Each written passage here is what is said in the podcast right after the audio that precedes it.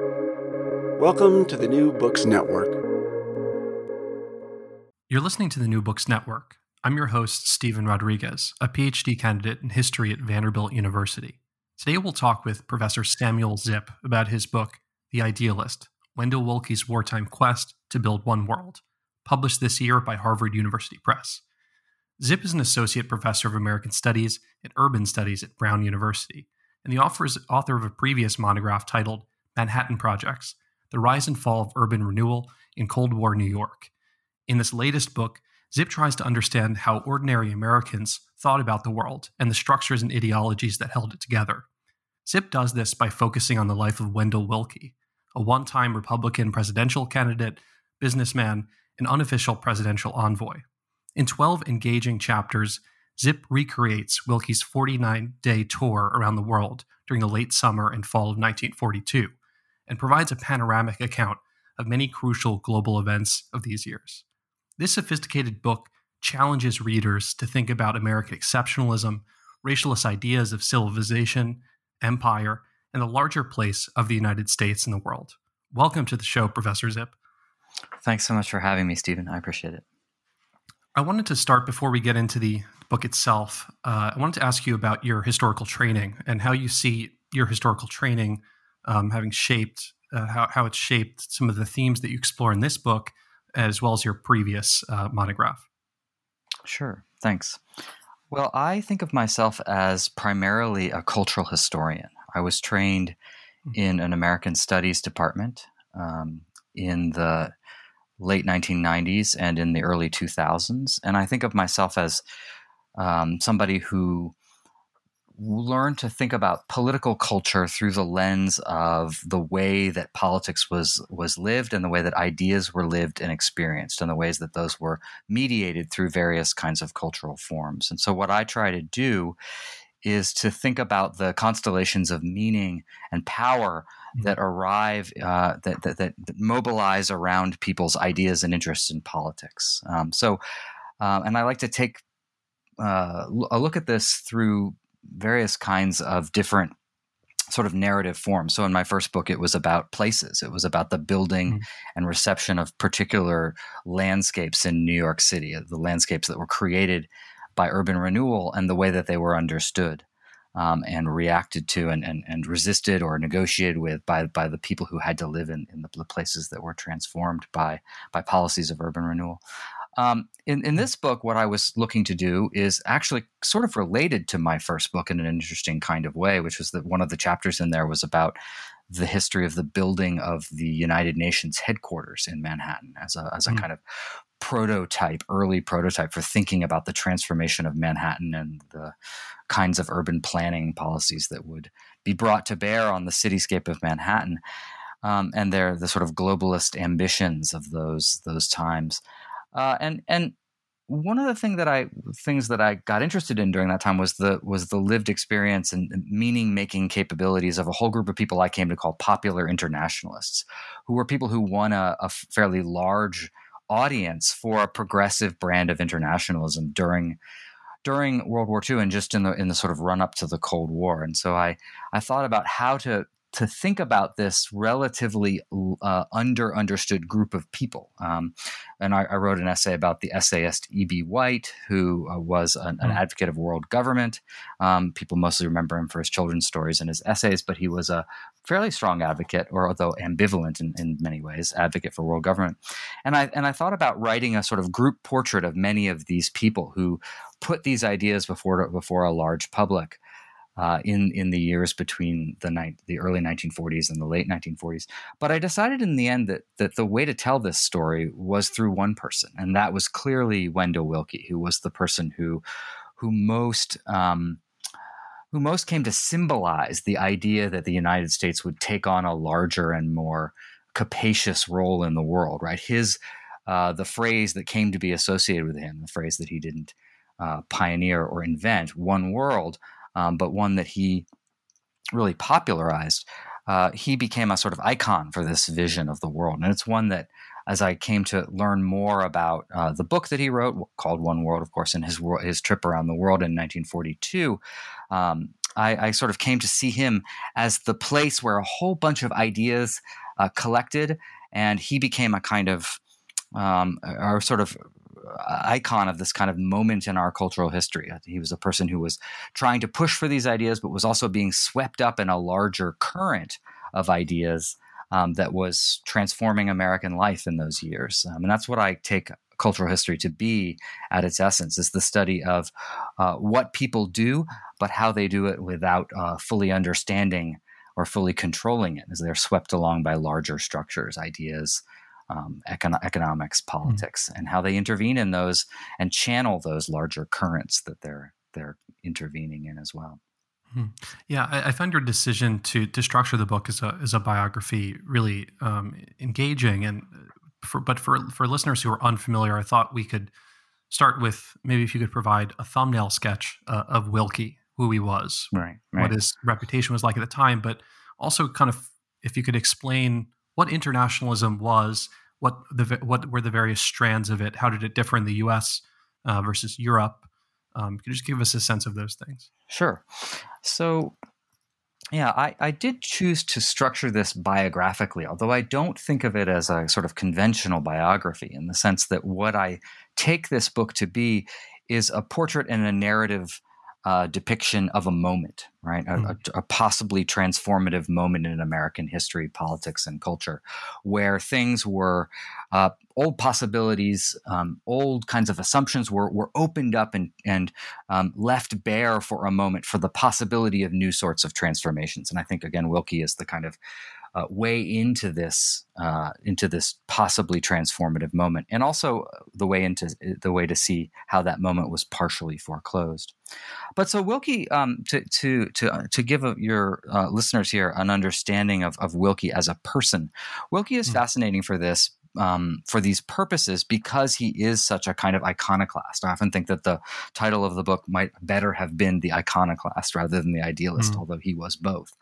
Um, Willkie is um, a you know, at the time that he comes into public life, into public view, which is in the late 1930s, he's essentially a corporate lawyer. He's a lawyer for uh, what at the time on the left and by progressives would have been called the Power Trust.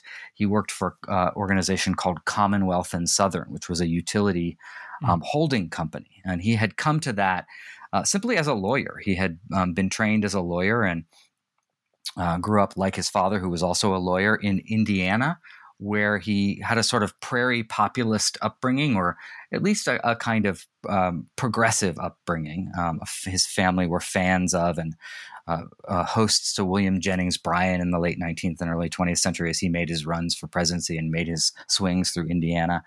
Um, and then he be he uh, eventually became a sort of um, just a general purpose lawyer whose work uh, in both Toledo, Ohio, and then eventually in New York brought him into contact with the um, with the power company, with power with the power industry, where he became mm-hmm. a hmm. lawyer for them. And um, so, on the one hand, he was this he was officially a Democrat up until the late 1930s, um, and had these uh, sort of progressive um, views about internationalism, about civil rights. Right, he had been a a real um, admirer of Woodrow Wilson. So he was essentially a Wilsonian internationalist in his uh, in his teens and twenties. Uh, you know, he was what was he would have been um, in his early twenties uh, uh at the end of World War One.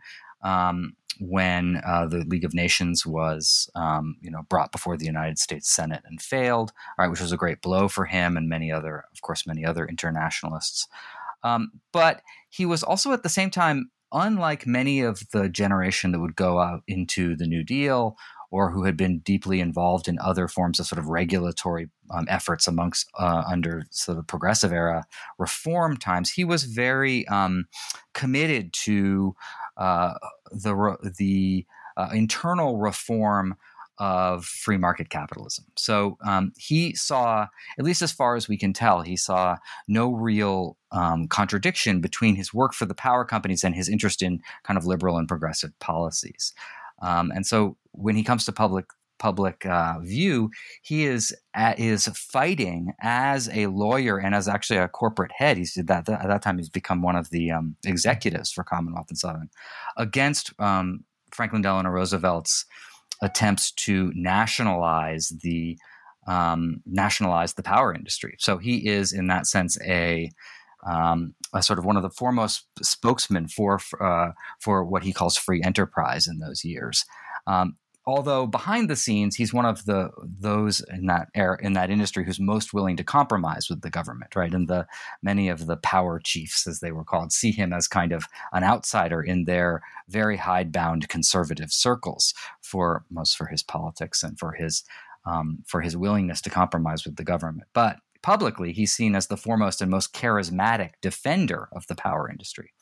But he's also known as an internationalist and so he is in some sense, um, ripe for um, a larger public role because there's a whole group of liberal Republicans who hope to contest uh, hmm. Franklin Delano Roosevelt's. Um, what the, the the third term for Roosevelt in 1940, and they're ho- hoping to find somebody who can neutralize the internationalist issue, but who can um, contest the New Deal. And in Willkie, they find their man, and in 1939 and 40, he switches parties, runs against Willkie on the Republican line in a very dramatic election um, in which he is um, nominated uh, without entering any primaries, but at a floor in a floor fight at the Republican National Convention in Philadelphia, um, and then goes on to a rather um, you know, I don't know if it was entirely a landslide defeat, but um, doesn't suffer, doesn't do as well in the general election, let's just say. But mm-hmm. in this sense, he has made himself into a great public figure as a sort of part of the loyal opposition. Uh, many of the ways that uh, Willkie has entered American history in the last half decade, half excuse me, half century or so, the last fifty years, is, is the is the telling and retelling of the story of the 1940 election, and then the way that that Willkie um, sort of collaborates informally with his former opponent Roosevelt to to ease the United States into the war. Right, his collaboration with with Roosevelt on getting Lend Lease passed and mm-hmm. so on and so forth to sort of protect um, Roosevelt's right flank, as it were. Um, to suggest that the to help suggest to the, the public and the world at large that the U.S. is united, even though it's not, in the years 1940 and 41, as the the great debate about entering the war, you know, threatens to tear the country apart. And this is an important part of his um, important part of his life, um, and an important story to be told. It's been told many times, but I felt that that there needed to be a different kind of story told about Willkie, and that was the story of his um, his attempt to go beyond the kind of consensus around um, so-called isolationism and so-called um, internationalism in American thinking about the world. And I think the the uh, story of his trip and his one world ideals have often been shunted to the background or mm-hmm. ignored altogether and not understood for what they they truly were um, which was a, a, hmm. a, novel kind of intervention into um, what was a fairly um, stage managed set of debates about how the United States would emerge from World War II and become and become a world power. Um, so Willkie's a part of a, a much larger. Um, at the same time that Willkie is, we might think of Willkie as uh, putting forth some very innovative ideas. That's in large part because he has such an incredible public and popular following. Um, in many ways, mm-hmm. he's part of a larger set of, um, as your question suggests, part of a larger set of debates mm-hmm. around um, internationalism. Um, but he manages to bring them to this larger audience in a way that's quite quite um, fascinating. I mean, in many ways, Willkie is is a Johnny come lately to mm-hmm. to public debates over internationalism, in the sense that he has had this long history as a kind of foot soldier in the in the Wilsonian uh, kind of internationalist camp. Right, he had been a backer within the Democratic Party of the League of, of ratifying the League of Nations when he was quite young, um, sort of a foot soldier in that that effort at various conventions, uh, national conventions in the 1920s, uh, but never a real public role. Um, and it's only really in the in the early 1940s, as the war is getting going, and as he's trying to search and find a way to to become more part of this debate over the the place of the United States in the world, that he begins to elaborate a new, or at least a a newly um, nuanced kind of approach to, to these politics. So one might see him up until the um, up until World War II as, as a fairly conventional Wilsonian, but by the war he has begun to break away from that, and I think his trip really transforms how that how that plays out. And I think the big um, the big story of the, that my book I hope hopes to convey, and that I think readers will enjoy, is, is seeing Willkie um, Willkie's eyes being opened as he as he travels around the world, as he goes to um, a number of countries in the Middle East, to the Soviet Union, and to China, and he sees how um, how different the world is from from how most Americans imagine mm-hmm. it, imagine and how the people of this large periphery of the world um, are are not having how their uh, perspective on the war and on the future of the world after the war is not really reaching the councils of, of the war in London and in Washington. Uh, and he hopes to become their representative and their um, their sort of spokesperson. He sort of hopes to become a sort of medium for their their visions of a remade world, a world that that will move beyond European empire and that will ask and hopefully force the United States to take um, to to live up to its ideals and to mm. to be the most progressive sort of version of a, an international power than it that it can be, and that's really what he begins to see on his his trip. I want to focus in a, a, bit more on, on the trip. You know, in the in the book, your tra- ch- chapters are structured where you're kind of following Willkie along on some of these destinations in the Middle East and Tehran, Baghdad. He goes to Russia, as you mentioned, China, all these places. And there are these great um, sort of moments in each of these chapters. And Willkie's kind of, you do, I think you do a great job of trying to recreate Wil- Willkie's personality by um, quoting some of the kind of expressions he would use in these this idiomatic language, which sometimes was confusing for his uh, foreign interlocutors, um, but very memorable uh, quips that he was known for. But what what I kind of noticed while I was reading is, you know, Willkie at some points he seems conflicted in his role because he's he is this spokesperson, um, and he really believes in a lot of these ideas about um, internationalism and moving beyond you know, kind of imperial uh, structure in the world. But he also notices that he starts to see, I think, question his own beliefs about um, how the world functions and the place of the United States in the world, and has a kind of and grows himself and realizes that he had some preconceived notions about um, other parts of the world and mm. ideas of you know civilization and things. And right, right. So he's, he's you know meeting all these people who are in, in, in many cases more extreme than him in some of these beliefs, but he at the same time is having a lot of moments where he realizes that he held a belief that was perhaps quite naive, naive or uh, relied relied on kind of faulty thinking about the way that kind of uh, the the world works. So, can you just talk a little bit about these kind of conflicting yeah. um, uh, emotions or feelings, thoughts that Willkie had about his own role as this kind of spokesperson and kind of papering over some aspects of, mm-hmm. of U.S. foreign yeah. policy. Yeah, I think that it's interesting, right? I mean, I think you're you're you're quite right to speak about this, uh, mm. to talk to talk about this in terms of um, emotions and feelings. Mm. Uh, one of the ways that I've tried, I, I think, one of the things that I began to understand about Willkie is that what he's asking people to do is have a feeling about the world, right? Mm. This is not a story in many ways about formal diplomacy. I sometimes called it public diplomacy. Yeah. Um, we might think of it as a terms a term I've used before is um, public feeling. He's very interested in becoming a medium for Americans' feelings about the world. He thinks that mm-hmm. that's the only way that the United States will be able to to fully open up to the rest of the world. If if, if regular Americans are brought to the sense that he has traveling around the world, that it should not be be a great challenge for them or a great um, a great uh, leap for them to to meet the world where it is. Now, at the same time, mm-hmm. he believes that the United States needs to do a, to give up some of its illusions about the world, right? What he calls mm. um, narrow, its its sense of narrow nationalism and its sense of international imperialism, right? And he links this to the fight against segregation at home and mm. empire abroad.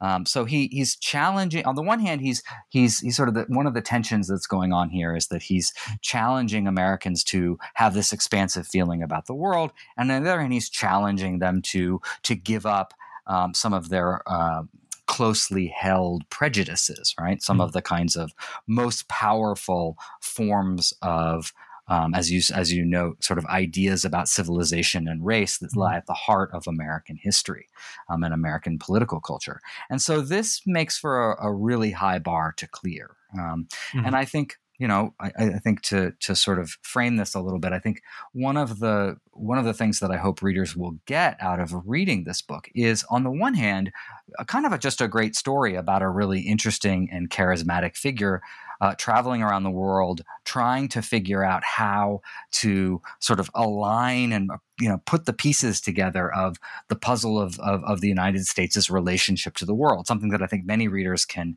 can um, can identify with as a, as a as a continuing and and recurring problem in American history, one that we are still dealing with obviously mm-hmm. today about how how should Americans feel vis-a-vis the world, right? It's no surprise, right, that Willkie's the term that Willkie made popular, one world, came to be sort of on the, as I trace in my my conclusion of the book, both sorts of sort of icon of of uh, anti-imperialism and environmentalism, and also a sort of shibboleth for the right, right, to the point where it has become a kind of um, stalking horse for the sort of conspiracy theory minded right these days who see in the United Nations and other um, any any sort of internationalist or quote unquote globalist institution a kind of world state in embryo right? So Willkie is is is at this moment in the 1940s um, at the you know during the first years of America First right? Who he was one of their main targets right? Trying to work out a way hmm. that he can help the United States to move beyond some of these these visions these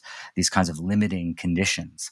Um, so the story of him traipsing across the Middle East, right, um, to uh, and then to Soviet Union and China is is both to, to give you this really and hopefully um, sort of ta- uh, very um, sort of close to the ground portrait of a person experiencing these places, right? It's sort of in that sense a story of travel and of awakening and of, and of finding new things, right? He travels to. I'm going to give readers just a sense of where he goes. I think it's important for them for them to know. Mm-hmm. He starts in basically his trip starts in Cairo and then he goes to Ankara, Turkey, and then to Beirut. Um, to Jerusalem, to Baghdad, to Tehran, to Moscow, and then to um, China um, to Chongqing and to several other locations in China. And in, in all three all three continents, he um, he goes to the front. He views the the fighting at each of the three fronts on the eastern front. Uh, west of Moscow, um, at El Alamein. He's at El Alamein when there's a, a, great turning point in the war, and then the kind of dormant front um, between the Chinese and the Japanese in mainland China.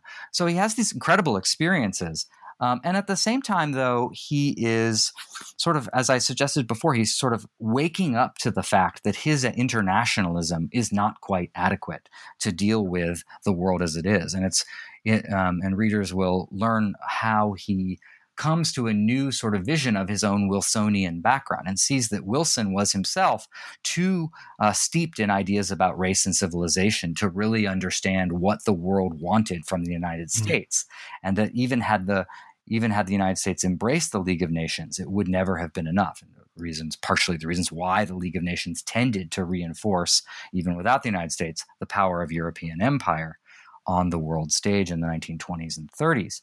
Um, he comes to realize this, and he really is challenged by the people that he meets across the arc of this journey to go further. Right, one of the big ways that this happens is that people all across the world are are envisioning the Atlantic Charter, signed in 1941 by by mm-hmm. Churchill and Roosevelt, as a kind of new beginning for the world, as a kind of um, the conditions under which they might find the same forms of freedom that the United States claimed in its own American Revolution. Right? They see the Atlantic Charter as a new reorganizing shape in the world. It's seen as less, far less important in the United States and England.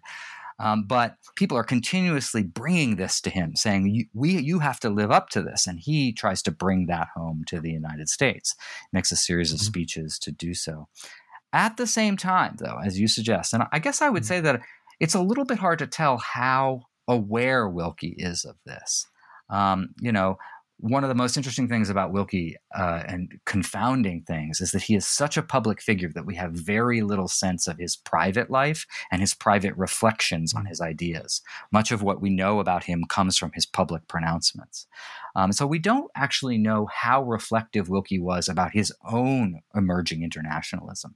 And one of the things I detail in the book is the way that, even despite his being someone who hopes to challenge racism, challenge an empire, he has um, still sort of operating at the heart of his ideas a kind of what we might just simply call American exceptionalism. He, like many other Americans, sees the United States as rate as rising to world power in these years and being thus responsible for organizing the world.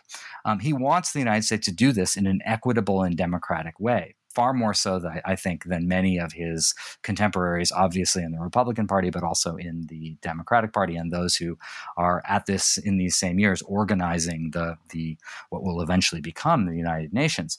But there is a kind of way that um, he frames all this in his book as a a set of expectations that are being brought to the United States and for which the United States is the supreme power to answer for. And that kind of narrative framing of the whole problem goes to I think, underlining the sense that his vast popular audience has that that this is really down to the United States, and thus I think goes to to some extent in undermining a bit of his ability to recognize the power, particularly of um, transforming the transformations in that moment of American empire itself, right, which in these years is moving from a purely um, hemispheric and territorial kind of empire to a kind of global empire in these years, right? This is the moment of America's um, uh, you know, real emergence on the world stage and where its ambitions about its world power become global. And um, and Willkie recognizes this, but I think is not as powerful at recognizing the way that this uh, sets of assu- sets of assumptions about American power will shape his and vast his vast audience's um, relations with the world. That said, um, mm. you know his his one world ideal, I think, really does stand interestingly and powerfully in between a number of the um, the kinds of tendencies we tend to imagine shaping America's role in the world in the years of the closing years of World War II and in the founding of the United Nations. Um, right? He he really does. One World stands apart from uh, certainly a kind of older conservative nationalism, often mistitled isolationism, and a sort of budding and emerging liberal internationalism, which will underpin the Cold War. One worldism, as we might call it, is a different kind of vision of a more democratic and more um, more multilateral role for the United States vis-a-vis um, the rest of the rest of of, of, the world. And I think it's important to to try to go back to that moment and try to pull out from the story of Willkie's journey and the the um, publication of his book, One World's massive bestseller, to see how how that tendency um, evolved, what its possibilities were, and how it was ultimately foreclosed. A critical I think, piece of of all of this um, that you show very clearly in the book is is the kind of celebrity status that that Willkie obtains. Right before in preparing for this interview, I was looking up some clips of of Willkie, some mm-hmm. archival footage, and he, he seems someone who is really adept at performing for the cameras um, and presenting this kind of public image. And as you say, it, in in this case, it's it's hard for historians perhaps to get it as more his, his personal life because he was such a, a public figure. I was just struck, especially by the you know the importance of of, of radio uh, in, in, this era for for his success. And obviously, there's a lot of um, a lot of historian uh, scholars in media studies have looked at this, and there's an emerging body of literature that looks at telecommunications and the emergence of that field. But can you just speak a little bit about the celebrity aspect of Willkie? And, and I'm interested in how he was able to bring together uh, this Midwestern folksiness with this very cosmopolitan uh, uh, sense uh, side of himself. How did he blend those two things and appeal to mm-hmm. such a wide demographic of people. Indeed, who who was uh, what was Willkie's main demographic? Would you say? Well, it's interesting. I, you know, this is one of the great mysteries and sort of miracles of Willkie as a persona, right? Is this way that he was able to, um, able to, uh, kind of appeal uh, to people's sense of themselves as regular people, as mm. people who lived everyday lives, and at the same time to appeal to them as to them as people who who imagined greater futures and greater horizons for their lives. I think um, that he had this kind of amazing capacity for for just regular talk and then sort of exalted, uh, a sort of somewhat. Um, BS sometimes that just would kind of that was sort of you know I think for for for some people who were skeptical about Willkie and there were many they thought of him as sort of a lightweight right because he could hmm. he could just kind of um, lapse into these kind of bromides and and sort of blustering big talk but I think that helped him to seem more um, amenable to just regular everyday people. Um, part of this was just that he was really great as a sort of retail politician. I mean, for instance, the um, the famous, particularly famous at that time, somewhat forgotten now, um, journalist and writer Damon Runyon, well known for his uh, chronicling of everyday American language, said uh, that Willkie was one of the greatest mixers I ever saw in my life. A barroom gladhander, a, a corner cigar store backslapper, and the mm-hmm. columnist Drew Pearson, who was also equally influential back then, said that for sheer force of personality and character, Willkie made the greatest impact of any man I've ever talked to. He rings true, right? So Willkie was particularly liked by um, reporters, by people who spent their lives um, trying to get good quotes and good copy off of politicians and everyday people because he Willkie really operated, as I said, as a sort of medium between these two worlds. So I, I think that was part of it, right? Just that he he really just had this sense of how to how to um, to lean into a conversation with any with anybody he met. He could be um, really um, receptive to to to thinking and listening to what people had to say, um, and then to try to to sort of take that in general terms and spin it back out as a big vision of of the world. Mm-hmm. He was also basically um, the kind of person who had a really this is hard to track and again having to do with the sense that we have little sense of his internal contradictions his internal struggles or thoughts about who he was uh, but he was somebody who was both seemed to both be very flexible in his personality. Someone called him having, uh, described him as having a very plastic soul, but at the mm. same time had great principles, right? And he would often, um, he would often, uh, I think those principles changed a little bit, but I do think that he um, was able to uh, convince people that he had um, great feeling and principle behind the things that he stood for. And he certainly wanted people to believe that and see that. Um, and you know that sometimes led him into all sorts of um, unfortunate uh, circumstances, and um, he was sometimes seen as quite unreliable by people who um, were involved in politics and hmm. um, and the media. Uh, you know, he, he was he was a great hero to reporters. I think he was less of a hero to, to their editors, who found him to be um, quite thin skinned and worried about his reputation. And um, he was quick to bristle in, in certain situations mm-hmm. and quick to question people's um, belief in his principles.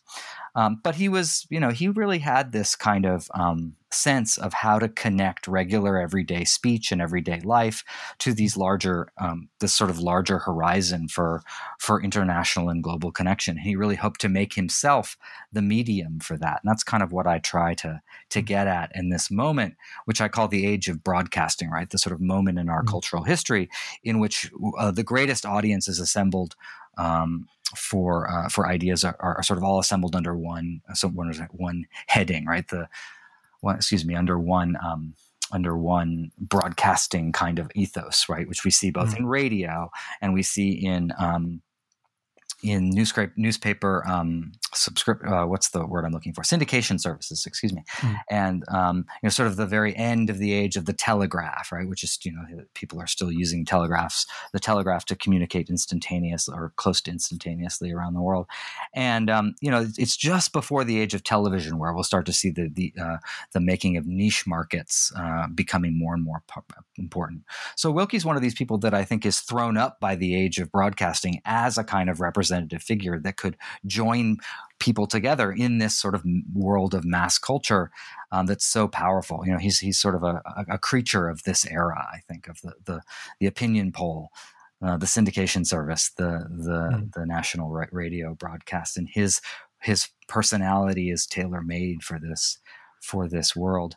Um, now that said, and you asked about his actual yeah. his actual constituency you know, he doesn't appeal to everyone. In some ways, he is seen, I think, um, as a bit of a um, a divisive figure by some, and that's particularly true by the middle of the war. He is um, quite powerfully appealing to um, a whole big swath of the middle class, um, particularly the hmm. white middle class.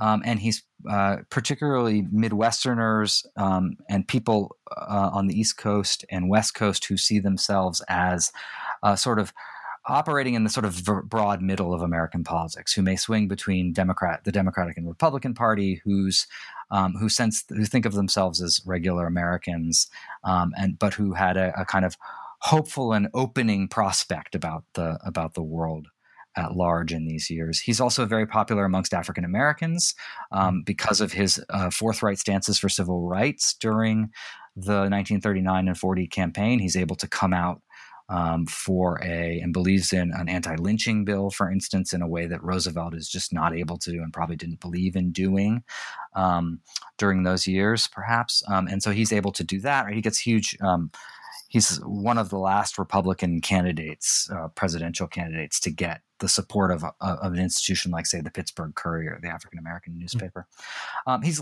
far less supported amongst the white working class, right? Um, mm-hmm. He has a, you know, he who are, you know, obviously quite committed in these years to have been won over to the New Deal in these years, uh, because he's seen essentially as a sort of critic of the New Deal and a um, and uh, and kind of a representative of business interests. Although I think that in some sense um, narrows what his possible uh, appeal could have been, and he moved quite a bit to the left between 1939 and his de- his untimely death in 1944. So he's he's trying to broaden his appeal in those years, but he's having trouble because of the um, the way that nationalism comes to become more and more, particularly after 1944, becomes to become more and more the kind of um, uh, sort of undertow in American politics in those years, um, despite the kind of growing internationalism of, of the years mm-hmm. that will produce the, the, the uh, United Nations. Hmm. Yeah, you, you, know, your your response uh, is making me think about something that historians who you know write about really charismatic figures like like Willkie like to talk about, which is kind of feeling like getting getting the sense that they know their historical actors after you know having completed the book, and so this kind of you know brings us to my the next part uh, questions that I had, which is really about the kind of method- methodology and the archival work that went into this project. Um, you know, you were writing a, a biographical work um, that you know obviously explores a lot of these really interesting themes and these bigger topics. But did you have this kind of experience? You know, by the by the end of the book, um, like you really like were able to get inside or you said you weren't really able to get inside Willkie's head because I guess the sources didn't permit it. But I was wondering if you could say more about the source space that you used, and indeed, did you envision this as a kind of biographical type work initially, or did you have some other kind of a plan in mind? Hmm. Yeah, no, it, it no, yeah, it was really hard to get inside Willkie's head, and this is something that I think um, all his his sort of full biographers, those who've written. Mm-hmm um, full biographies of Willkie's whole life really have had trouble to getting mm. at. Um, and my book, you know, deals with his whole life, but it it really concentrates on these years um, between 1942 or so and 1944. really. And, and, zeroes in on this these these um, month and a half that he spent you know, hopscotching across the uh, across the globe to six countries in the Middle East, the Soviet Union, and China. So much of the work that I did um, it was to try to understand how what it was that Willkie found, what it was that he confronted, and what it was that he tried that he had to try to mm-hmm. understand when he touched down in Cairo, in Ankara, in Jerusalem, in Beirut, in Baghdad, in Tehran, in Moscow, and in Chongqing. I mean, these are the these are the great these to me were the the sort of the great sort of missing a kind of missing episode in our histories of World War II. And I think readers who are interested in stories of World War II, World War II will find this particularly interesting because this is a hmm. this is a part of the the kind of history of World War II that we almost never get, uh, which is uh, unless it, it, it's told as part of a sort of particular account of, of battles, right? We have many accounts of the battles of El Alamein. We have very little um, or less understanding of what's going on in Cairo amongst the sort of uh, all the the kind of narrow and and and um, very heated infighting that's going on between the British, um, the Egyptians, and the the Americans who are arriving in greater and greater numbers, um, dealing with the legacy of the Ottoman Empire, the le- legacy of colonialism, right? And each one of these places has that uh, that story, and so his swing across the Middle East forces him to come into conflict and, and into um, to confront the legacy of empire in the Middle East, right? The Mandate era. Uh, proclamations of, of, of the League of Nations era, uh, him mm-hmm. to, to see how it is that there are so many people there who see World War II as the, a chance for their own liberation, their own freedom. So I needed to find that those voices in the historical archives. Um, so that was that was actually not a simple thing to do, not surprisingly, right? Um, needed to be able to to mm-hmm. find um, sources in other lang- in, in several other languages, in Arabic, in um, in French, in in um, uh, and then uh, later in Russia, Russian and Chinese, and have those translated.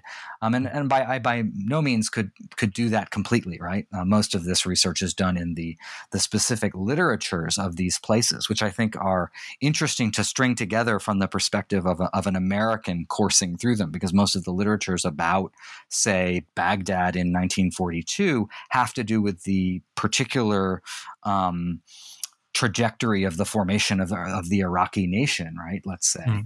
Um, and the same thing is true in Tehran, and the same thing is true in in Jerusalem or Beirut, right? And, and the various contestations with with your, with the ebbing for, forces of European empire and the rising power of a new nationalist generation, and and learning all those histories, and learning how to see them through the eyes of an American who is who is questioning his own country's role in this this world that they know very little about, um, and how that how Americans are seeing themselves in relation to the British, who are uh, and the French, who are so powerful in these places, right?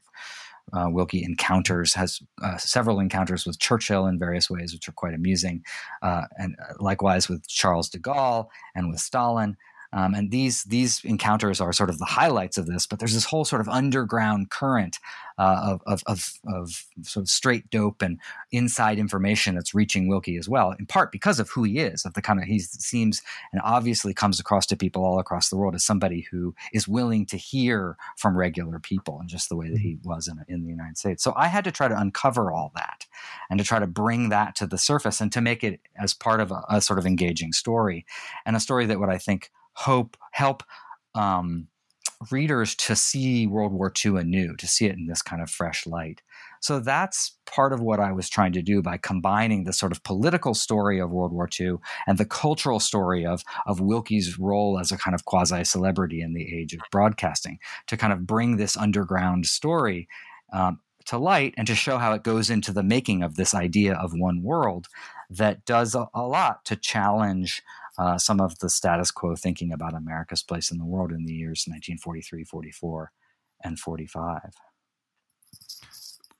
Could you like what would you say was the the, the kind of what what was the main challenge that I mean like that you encountered in the art was it was it trying to figure out where these records were like what was the actual you just give us like the kind of yeah. nitty gritty of the research process like what I mean yeah. I, I, you know multi-archival research? Was it was that the main challenge or? Well yeah i mean i i wouldn't say that you know i would i think it would be i think it would be unfair or false of me to claim that i did um, extensive digging in the archives mm-hmm. of um, the places that willkie went to. Uh, that just wasn't possible and i don't have the language or i didn't have the resources to do that or the time. I think what i did though was i read deeply uh, as deeply as i could um, on, on in the secondary literature about these mm-hmm. places and these times. So I did sort of mini research projects on each of these places, right? So six countries in the Middle East, the Soviet Union, and China, which is why this book t- took a decade to write in the end uh, mm-hmm. for, for a story about um, two or three years in the United States' history. Um, and, and use that to sort of target, um, to make targeted kinds of um, uh, forays into the archives of in various places in the United States, in the U- in the UK, right? The the uh, at, Kew Gardens, and um, and then just I had to find sort of little ways into into other places. I, I found some uh, some good Arabic newspaper resources, and I found there's you know the Russian archives of the of the Soviet era. A, a lot of it is surprisingly online, and I don't think anybody had yet looked at um, mm. the the the the records. Um, surrounding the Willkie visit, right? There's the entire transcript of uh, of his discussions with Stalin um, and other things that I think nobody's really quite ever considered worthy of looking at, but which really quite fascinating in the end. Um, and so I was I was able to to do that. Um, I think uh, in a way that helped to contribute to the story, but doesn't take away from and doesn't didn't take away from that narrative drive. So, you know, mm-hmm. that's I think what I was trying to do. I, I mean, I think it, what I was really kind of impressed by was you have these moments in the book in each chapter where you're you're trying to give the reader a sense of you know the the vast amounts of history that that they should be able to kind of grasp and understand the context. And but you do it really elegantly and it doesn't feel heavy handed and it just kind of fits in really well. And then we kind of return back back to willkie you know meeting with someone. But i found that just like really impressive the grasp you have of so many different historiographies. Well, that is, um, thank you yeah. so much for saying that because that is what I was trying to do. What I wanted people to be able to experience when they read this book was to have a kind of through line, a thread that mm-hmm. was Willkie's life, his journey, the experience of uh, sort of reading along with Willkie and, and the the the, yeah. re- the, revelations, but but then to have these kinds of moments of deep dive and to moments of realizing how big the world was around Willkie and how much he was not able to see, but that he could kind of glean or glimpse, and that went into the next stage of his journey, and then into his efforts to expose Americans through his speeches and through uh, the book One World and his efforts to, to, to to try to sort of democratize the UN, right? To to show how those sort of deep dives, those that larger context that we can see now from the historiogra- historiographical literature, right, from the labor of many historians, many of my fellow historians, and I'm in debt to so many of them, um, are really kind of give a reader a way of seeing both a narrative story and a kind of what we historians think is so important, which is to understand the the deep context of any moment. And I wanted regular readers to be able to kind of um, balance those two experiences. So often in history writing and in writing for the public, we're asked to um, to really shear away as much context as we can. And um, any of my editors will tell you how much of how much shearing they had to do to some of the early drafts. But I fought to try to keep that sense of the richness of the context, but also to see it as contributory to the larger current of the book, the larger kind of arc of the narrative. And I and I'm, I'm glad to hear you say that it succeeds, and I hope readers will will agree with that. Yeah, um, we're coming up uh, to our kind of final few minutes together, but I, I would really like to know about um, what what you're onto, what your new project is. If you if you have one in uh, development, I know this is uh, just came out, so maybe uh, you know I'm asking too much here, but you know, do you do you see do you are you going to explore more of this this theme of kind of internationalism and Americans thinking about their their place in the larger world, or are you going to return back to some of your, your earlier work and looking at the kind of urban history? Mm-hmm. So I, you know, it is early, and I have a number of different um, projects in mind right now. I tend to be a bit of a polymath. I think mm. I'm interested in I'm interested in the way that ideas get involved in the world. I'm interested in the way that they um, the way they move essentially, um, hmm. the way they get involved with uh, the way they come up to the surface of public life in politics, in in um, culture, in moments of cultural transformation. So I'm interested in the sort of nexus between ideas and, and culture and politics. So um, I have tended to be interested those in those in cities, and this book was an, an interesting kind of uh, detour from that to some extent, although it is, I think, just I, to my mind, what this book is is is a contribution to American cultural history. Hmm. Um, and you know culture and the history of American political culture. I um I've been thinking of a number of things going forward, and they're they're kind of equally in several different directions. Um, I've taught and thought a lot about. I've used to teach quite a bit about music. I'm interested in some stuff about music in um, the United King in England in the late 70s and early 80s and race. I'm interested in um, uh, particularly around the way that reggae music and uh, gets gets incorporated into the the era of uh, UK punk, um, which takes me back to some of my own interests in subculture mm-hmm. growing up.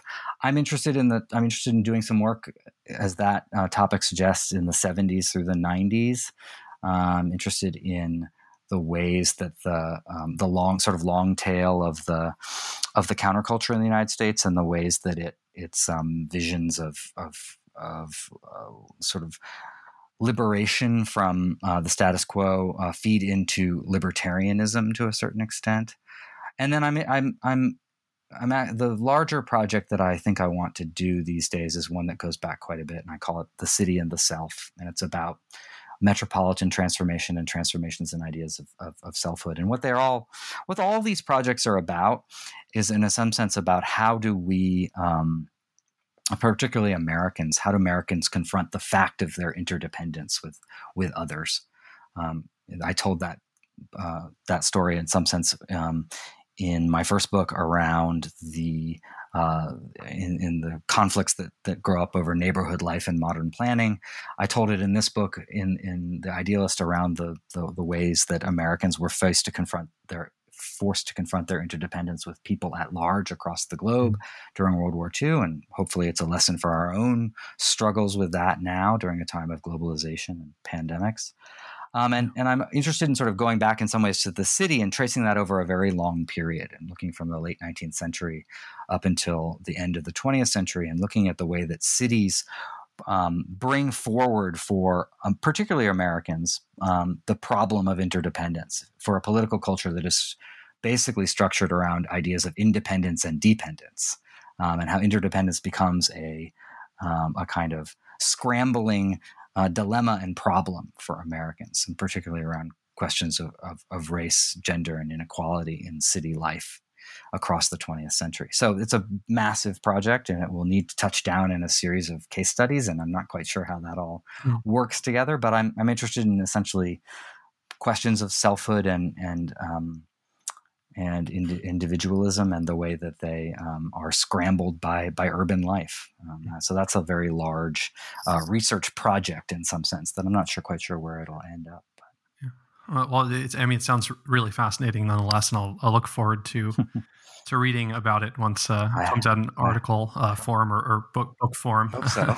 um, but let me, let me just say thanks thanks again for for chatting uh, with me today. Uh, I feel like uh, I've learned a lot uh, about the about the book and the kind of larger context, and um, yeah, I'm looking forward to your future work. Thank you so much, Stephen. I appreciate the chance to talk about my book, and um, I appreciate your interest.